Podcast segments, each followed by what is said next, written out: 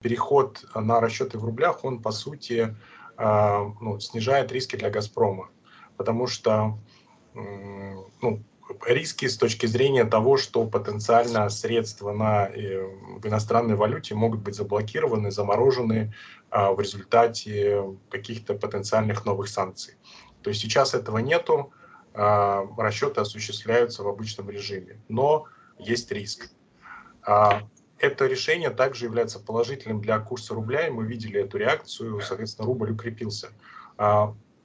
Ну, с экономической точки зрения вот подобное решение, оно эквивалентно тому, что а, стопроцентное обязательство а, э, продажи экспортной выручки на валютной бирже при продаже природного газа. Соответственно, сейчас действует требование о 80% а, обязательной продажи.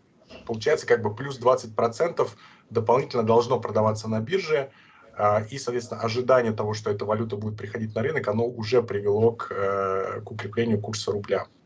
Но возникают э, вопросы о том, э, как будут реагировать европейские компании, европейские страны на подобные предложения. А, и, соответственно, как это может повлиять на систему долгосрочных контрактов «Газпрома». Соответственно, то, что мы видим сейчас, а, заявления там, европейских чиновников и а, представителей европейских компаний, которые являются покупателями российского газа, то в целом они настроены ну, отрицательно, да, то есть они не готовы э, и, идти на подобные предложения.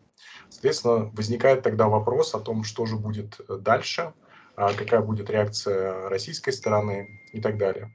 Вот. Ну и, соответственно, надо понимать, что система долгосрочных контрактов, которая сейчас есть, она в какой-то степени защищает и позиции российского газа в Европе.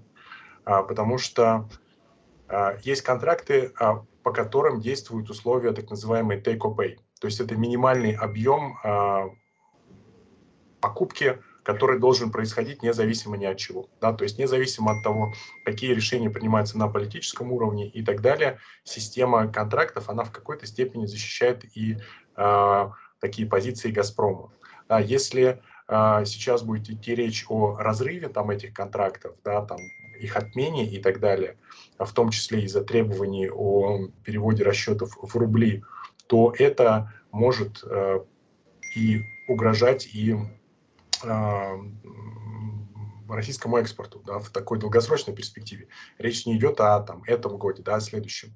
Но в целом надо же думать и наперед, и на, там, на 5 лет, и на 10 лет.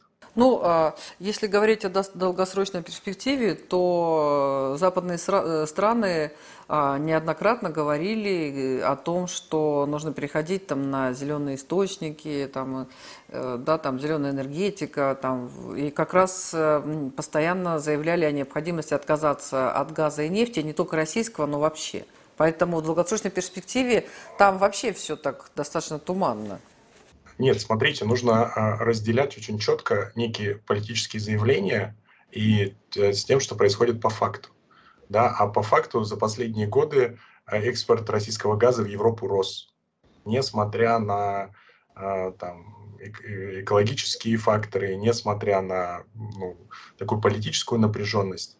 Экспорт увеличивался. Да? «Газпром» зарабатывал больше денег в Европе. Вот. Это ну, некий факт.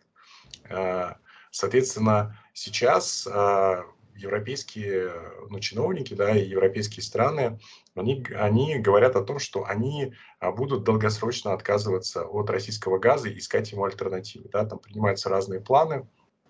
Вот, и, соответственно, э, этот процесс ну, будет происходить. То есть э, понятно, что отказаться от российского газа э, невозможно, по крайней мере, в такой вот в обозримой перспективе, но снизить а, покупки российского газа. А, это вполне реалистичный сценарий,